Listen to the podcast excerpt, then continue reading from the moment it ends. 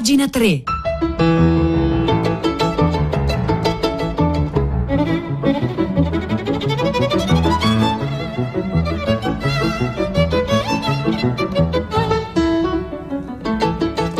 Buongiorno, un saluto da Nicola La Gioia, benvenuti a pagina 3, la cultura nei quotidiani, nelle riviste nel web, 9-3 minuti 9 secondi di martedì 5 ottobre. Noi oggi cominciamo da Charles Dickens perché da ieri, eh, dal, dal, dal, 4 ottobre, va in onda il nuovo ciclo di Ad Alta Voce alle 17 su Radio 3 dedicato a Charles Dickens. Maria Paiato legge Oliver Twist. Io poi ricordo anche il sito ad altavoce.re.it dove potete scaricare il podcast. Allora, eh, per introdurre eh, questo nuovo ciclo di ad alta voce, facciamoci un giro nell'universo eh, di Charles Dickens. Per esempio, c'è un pezzo di qualche tempo fa che trovate ancora su repubblica.it di Pietro Citati che proprio comincia, come dire, in maniera understatement, cioè non amare Dickens è un, è un, peccato mortale. Chi non lo ama non ama nemmeno il romanzo e non capisce che l'arte dell'Ottocento ha forse raggiunto il suo culmine quando ha mescolato il folle riso con la più imperterrita discesa nelle tenebre. Dostoevsky, Tolstoi, Conrad, Joyce, Kafka, Dylan Thomas, beh, l'essero Dickens con la passione, l'entusiasmo e l'incoerente gratitudine che egli richiede da ciascuno di noi. Vissero insieme a lui, abitarono dentro di lui, ma anche noi, appunto, come, come lettori. Ora, se il XIX secolo, continua citati, fu un tempo di mostri letterari, beh, Dickens fu forse il più misterioso o uno dei più misteriosi di questi mostri, perché nessuno possedette il suo fiducioso candore e la sua bonomia, ma nessuno fu anche più allucinato, quindi elementi che normalmente sarebbero in contrasto fra di loro. Nessuno conobbe come lui, come lui, la vita colorata e felice di ogni giorno e nessuno si inoltrò con tale fervore nel regno delle tenebre. Era luminoso e notturno, superficiale e profondo, abitava soltanto con gli uomini reali e parlava soltanto con gli spettri. Era lieto e pieno di orrori, gioioso e divorato dalle ossessioni. Oggi la qualità della sua immaginazione ci riesce veramente stranissima, nulla la distingue eh, da quella di altri grandi creatori come Shakespeare o Cervantes, perché era al tempo stesso Dickens la fantasia narcisistica ed euforica dei suoi giovinastri, la, la, fantasia ciarlante delle sue donne, la fantasia megalomane di altri personaggi, la fantasia cialtronesca anche di mediocri guitti, degli osti, dei vagabondi che attraversano lo spazio dei suoi libri. Così possiamo chiedere a Dickens eh, delle cose mm, in un certo senso contrastanti, cioè i prodigi e i sogni delle mille e una notte e poi le più atroci volgarità giornalistiche, quindi l'alto e il basso mescolati in maniera eh, sublime. Un delizioso e sfacciato romanzo di Burattini diventa sotto i nostri occhi un arduo romanzo simbolico e dei pupazzi finiscono per rivelarci le più inquietanti verità del cuore. E tra i lettori di Dickens, non soltanto grandi scrittori, ma anche futuri grandissimi registi. Ecco, uno su tutti, Charlie Chaplin, perché se andiamo sul cinemaritrovato.it c'è appunto il, eh, c'è un articolo, poi linkeremo tutto sul sito di pagina 3.rai.it, dicevo c'è un articolo sul cinema ritrovato eh, in cui si parla del debito che ha eh, Charlie Chaplin nei confronti di Charles Dickens, l'affinità tra Dickens e Chaplin è un'evidenza critica fin dagli anni 10 del Novecento. In gioventù Chaplin fece scorpacciate di Dickens in tutte le salse. Era Dickens per Chaplin anche l'esempio supremo del bambino perduto che fu eh, Charlie Chaplin da, da, bambino e che ha fatto strada ma che non ha mai dimenticato lo smarrimento iniziale. Charlie, originario del sud di Londra, non scordò mai le proprie origini brutalmente dickensiane, appunto, nato in una miserabile soffitta a due passi proprio dalla prigione nella quale il papà di Dickens era stato rinchiuso per debiti, mentre il piccolo Charles Dickens lavorava in una fabbrica di lucido per scarpe, consegnato all'ospizio dei poveri a sette anni. Bene, Charlie Chaplin decifra e rappresenta la propria fanciullezza come quella di un bambino perduto, cioè come se fosse lui un personaggio di Dickens. Eh, sapeva eh, a malapena leggere Chaplin quando acquistò la sua prima copia appunto di Oliver Twist. Eh, e quando poi invece eh, fu grande, fu adulto, quando diventò vecchio, lo rileggeva in continuazione. Quindi Oliver Twist era un po' l'ossessione letteraria di Charlie Chaplin, lo stile di quel romanzo, i suoi momenti emblematici, la sua atmosfera di disperazione infantile, la sua forza narrativa e anche la sua bizzarra comicità, come appunto diceva Pietro eh, Citati, sono la moneta spicciola e insieme la struttura profonda dell'autobiografia di Charlie Chaplin. Il monello, beh, il monello di Chaplin è un rifacimento eh, dei monelli dei bambini perduti e poi salvati di Charles Dickens. Eh, è un rifacimento eh, appunto libero, ma riconoscibilissimo, a tratti anche esplicito, proprio di Oliver Twist. Risente dell'attrazione esercitata dalla feroce vitalità e dalla distopia urbana di Dickens. Ecco, questa, questa, parola non so se sia tanto calzante, distopia rispetto appunto all'opera di Charles Dickens, ma che lui fu un reinventore delle città, nel senso che dal punto di vista letterario raccontò una Londra come nessuno aveva mai fatto, appunto ancora una volta molto concreta, molto sordida, puzzolente e al tempo stesso però magica. Basti pensare appunto al canto eh, di Natale, tanto per dirne, eh, per dirne una. Beh, tutto questo affascinò Charlie, Charlie Chaplin, il monello, ripeto, fonda la propria struttura sulla rabbia contro le istituzioni e sulla nostalgia della mamma, proprie appunto di Oliver Twist. Nel primo capitolo di Oliver Twist, infatti, ecco, per tracciare un parallelo ancora più chiaro, un'anonima sciagurata dà alla luce un figlio in un ospizio parrocchiale e nei primi minuti del monello di Charlie Chaplin una donna, il cui solo peccato è la maternità, dà alla luce un figlio in un ospedale di carità che sembra una prigione. Insomma, l'Oliver di Dickens fugge dall'oppressione per conoscere eh, da una parte il violento mondo criminale, dall'altro l'ambiente borghese. Esattamente ciò che accadeva ai personaggi, ai bambini di, eh, di Charles Dickens. Allora, questo pezzo molto bello su col, sull'apprendistato di, eh, di, Charlie Chaplin, eh, anzi si potrebbe dire parafrasando Nietzsche, Charles Dickens come educatore, appunto lo trovate sul cinemaritrovato.it, ma il tutto per segnalarvi che appunto eh, da ieri ma poi potete recuperare le puntate eh, online. C'è questo nuovo bellissimo ciclo di ad alta voce dedicato a Oliver Twist, letto da Maria Paiato.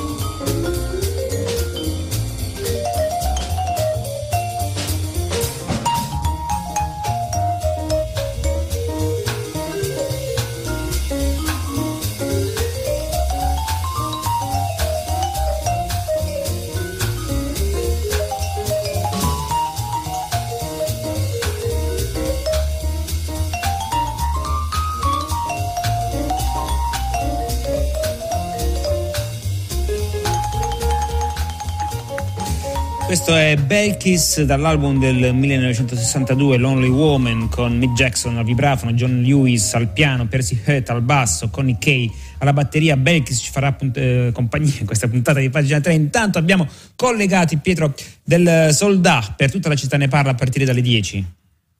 Eccomi Nicola, buongiorno a te, le ascoltatrici e gli ascoltatori di pagina 3. Come era prevedibile, gli ascoltatori di prima pagina stamattina si sono concentrati sui risultati elettorali, ma eh, al di là di chi ha vinto, chi ha perso, poi ci sono i ballottaggi, faremo i conti semmai tra due settimane.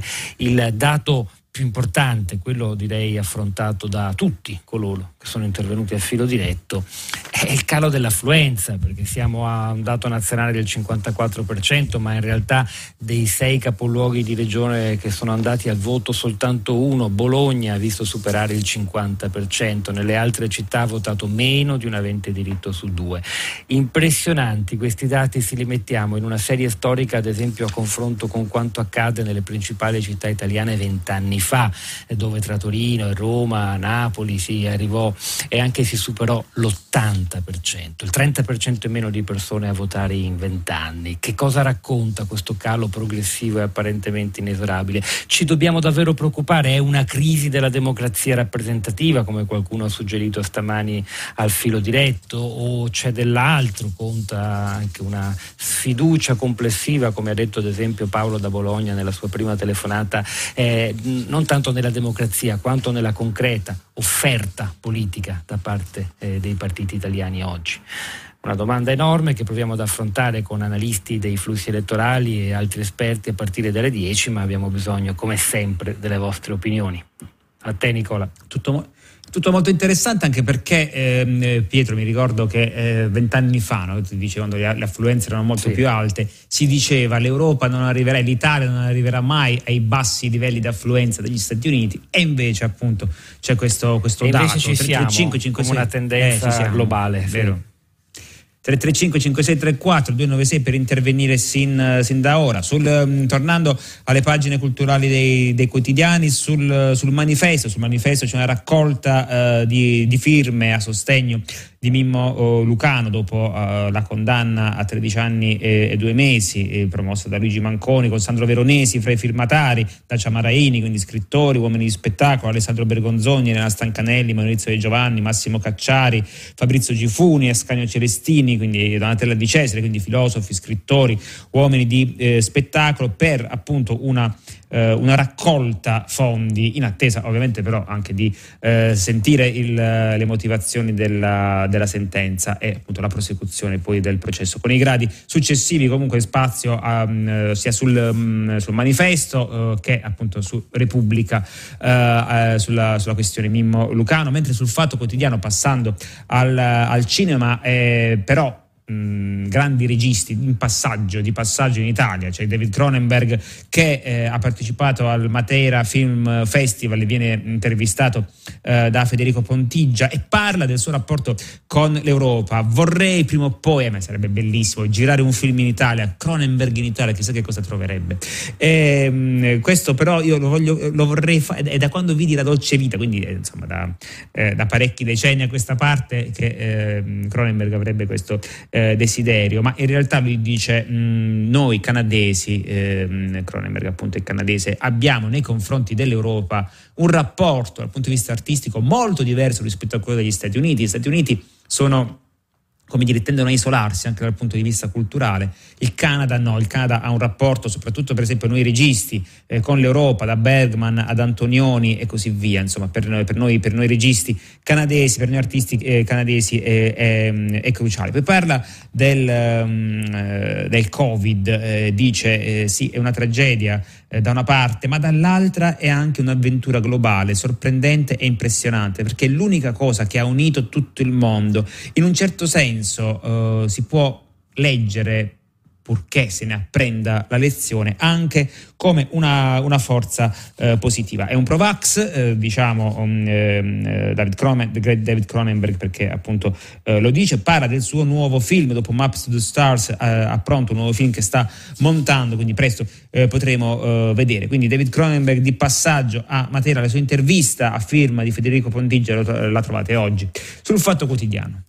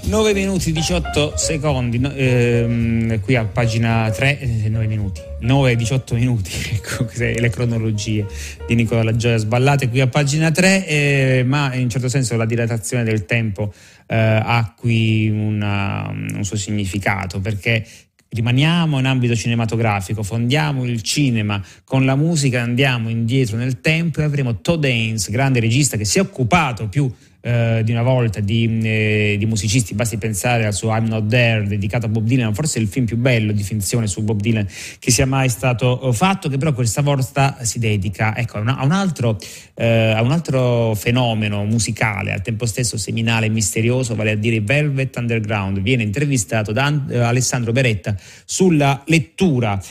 Dopo l'anteprima mondiale al Festival di Cannes a luglio e i passaggi poi al Festival di New York, a Londra e San Sebastian, Todd Haynes ha appunto accettato di proiettare il film in anteprima italiana eh, in chiusura eh, del Milano Film Festival, quindi a Milano Todd e a Matera eh, David Cronenberg, eh, ma qui appunto parliamo eh, dei Velvet Underground che ancora oggi sono uno di quei gruppi che sembrano venire dal futuro, tanto hanno ancora eh, da dire. Come dichiara nel film il musicista Jonathan Richman, che è il fondatore dei Modern Lovers, non era rock and roll quello dei Velvet Underground, era questa strana melodia. Perché era così nuova la vena sperimentale di questo gruppo. E Dance dice, beh, non potevi capire esattamente da dove derivava quel suono, anche se ti trovavi lì, come lui, come appunto ehm, eh, Jonathan Richman ai concerti. Era la combinazione dell'istinto assoluto di Lou Reed con quello altrettanto unico e diverso di John Cale e del loro incontro. I due hanno poi coinvolto Sterling Morrison alla chitarra e Maureen Tucker alla batteria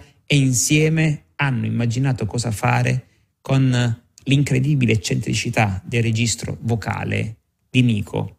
Oltre alla musica ci sono i testi poi e la loro sensibilità, stava succedendo tutto, di tutto nel rock and roll di quegli anni, ma i Velvet Underground hanno aperto davvero eh, nuove strade. E poi si parla della New York degli anni 70, eh, quando non c'erano confini fra le arti. Sarebbe ancora possibile una cosa del genere o è legato a quel tempo? E Todd Haynes risponde, non voglio dire che non possa accadere di nuovo, prima o poi riaccadrà, ma è stato un momento intenso e unico. E quella New York lì, cioè la New York degli anni 60, quindi la New York della Factory, Andy Warhol, dei Velvet Underground, fu come New Orleans fra 800 e 900, come Parigi negli anni 20, cioè ci sono luoghi dove le cose accadono e non si riflettono in un suo linguaggio artistico, ma nel fatto che gli artisti escono insieme e si scambiano idee.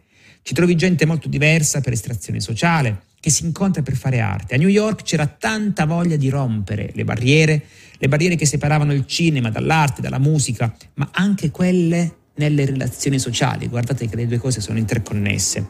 Warhol, con tutte le sue contraddizioni, Andy Warhol, che lo caratterizzavano in bilico fra apertura ed esclusività, ha aiutato la nascita di quella scena. Era un'epoca d'oro celestiale dove era impossibile fare la mossa sbagliata perché il contesto era talmente stimolante che era difficile sbagliare se avevi voglia di sperimentare. Poi c'erano i giganti, ovviamente come eh, Lori e John Cage, che però il loro incontro era superiore, fu superiore alla somma eh, delle parti, che pure era eh, notevole. E poi ancora, Dance, intervistato eh, da Alessandro Beretta sulla, sulla lettura, eh, cioè, ah, ecco, per esempio se c'è questa cosa qui, no, dei Velvet Underground, il fatto che fossero contro gli hippie. C'è un momento in cui diventa chiaro, eh, anche nel film, che Velvet Underground erano contro la cultura hippie di quegli anni e nelle note di produzione scrive che i Velvet erano queer, queer contro hippie, era così? Penso di sì, risponde Todd Haynes. Il film, eh, nel film lo spiega il performer Mary eh, Wonrow che si esibiva nel palco con i Velvet Underground, l'attitudine omosessuale, ecco questa cosa era importante come cifra culturale della New York dell'epoca, l'attitudine omosessuale. E non contava essere realmente gay, era quella che distingueva New York da altri tipi di controcultura convenzionali e patriarcali, dove la madre terra era una divinità che preparava i dolcetti per gli hippie maschi. I Velvet Underground avevano un atteggiamento che si rifletteva nella pop art e nel e nel modo in cui guardavano il mondo. Eh, beh, era molto vicino al camp eh, teorizzato da Susan Sontag, una cultura gay centrica che si esprimeva nella Factory. E poi infine Lou Reed, perché era così speciale Lou Reed? Perché c'era qualcosa di sotterraneo in lui, di pericoloso, di contraddittorio e oscuro anche, anche contraddittorio e oscuro nella sua curiosità, nella sua attrazione per certi scrittori, molti dei quali, dei quali gay, che raccontavano in modo inconsueto l'identità, l'esistenza e l'esperienza sessuale. Era interessato al modo in cui siamo toccati da sensazioni trasgressive e straordinarie. Addirittura i Velvet Underground ritirarono fuori Sacher von Masok, eh, basti pensare a Venus in Furs, che appunto già come inizia. Ecco, oggi immaginare una canzone che inizia come, come Venus in Furs, sarebbe eh, un gesto di audacia nel 2021, figuriamoci appunto negli anni 60. Quindi non vediamo l'ora di vedere a questo punto il film di Todd Haynes eh, sui Velvet Underground e nel frattempo c'è eh, l'intervista di Alessandro Beretta che trovate tutta la settimana sulla lettura.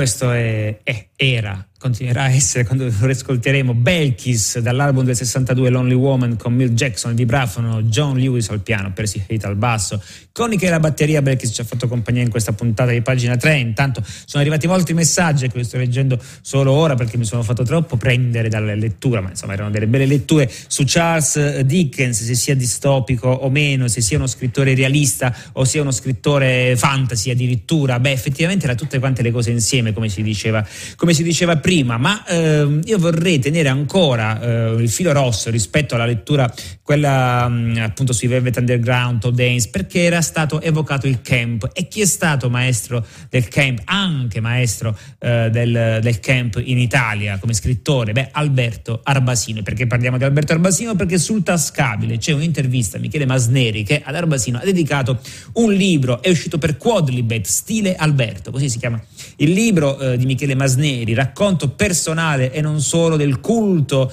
arbasiniano, il libro del giornalista bresciano, che sarebbe Masneri, funge da introduzione alla vita e all'opera di, eh, di Arbasino. Il, eh, io ho cercato di voler chiudere i conti con questa che è stata per me una, una figura che per anni mi ha ispirato, dice Michele Masneri, mi ha anche un po' ossessionato e, e mi piaceva anche fare una sorta di eh, Arbasino tascabile. Quali sono state le influenze appunto su, eh, su, Arbasino? Cominciamo proprio dalle ascendenze letterarie, due in particolare, una forse un po' meno conosciuta, cioè eh, Roberto Longhi e l'altra ovviamente Carlo eh, Emilio Gadda. Eh, altre influenze Edmund Wilson per esempio, sul versante camp anche D'Annunzio. Ecco, è interessante no? Eh, associare eh, D'Annunzio la parola camp, che Arbasino, sfottendolo, rivaluta e restaura come una vecchia ricetta italiana, D'Annunzio come una vecchia ricetta italiana, secondo eh, Arbasino. Poi chiaramente Fitzgerald per certe immagini, ma c'è anche molta eh, poesia.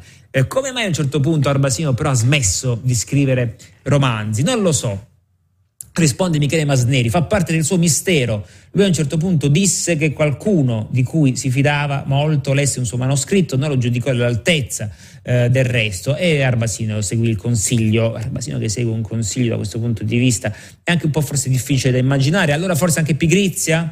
Eh, no, pigrizia non direi, dice Michele Masneri rispetto appunto alla decisione a un certo punto di, di Arbasino di abbandonare la forma romanzo, era la forma romanzo forma e romanzo eh, sono due parole che in Arbasino stanno bene perfettamente, al tempo stesso no, perché lui è un continuo eh, sperimentatore, cioè un continuo oh, rifacitore ecco, delle forme del romanzo, dei, conf- dei, confini del romanzo che diventavano labili al suo eh, passaggio. Bisogna anche però ehm, ricordare che Arbasino ha considerato il romanzo molto dal punto di vista strutturalista e dopo averlo piegato, come dicevamo, a varie direzioni, dice Michele Masneri, può aver pensato che gli esperimenti erano finiti. Tuttavia ha riscritto, insomma, continuamente ci sono tre versioni di Fratelli d'Italia, quindi se si pensa, se si prende invece il tempo a cui ha lavorato Fratelli d'Italia, si può dire che allora fino agli anni 90 in realtà non ha smesso eh, di scrivere romanzi eh, Arbasino. E poi ancora mh, mm, il, lo snobismo, ecco, eh, secondo te eh, lui di base, cioè Arbasino, che sembrava tutto così snob, aristocratico, eccetera, eccetera, soffriva l'essere in fondo un borghese provinciale e non, che ne so, un rampollo di qualche grande aristocrazia. E qui appunto Masneri dà una risposta eh, da, davvero da buon conoscitore di letteratura, cioè dice ma lo snobismo inteso proprio in senso letterale, cioè di mancanza di nobiltà, è sempre stato un è sempre stata una formidabile molla letteraria. Guarda Proust, guarda Balzac e la provincia, se non ti uccide e sei talentuoso, è molto meglio di Harvard. Questo è vero per la letteratura, è vero anche per molta, per molta provincia italiana che ha partorito grandi scrittori. Ma pensate soltanto alle langhe, pensate alle langhe di Pavese, di Fenoglio, pensate a Montichiari eh, di, di, Aldo Busi eh, o ancora al, um, alla Sicilia profonda eh, di Pirandello, ecco, la provincia, oppure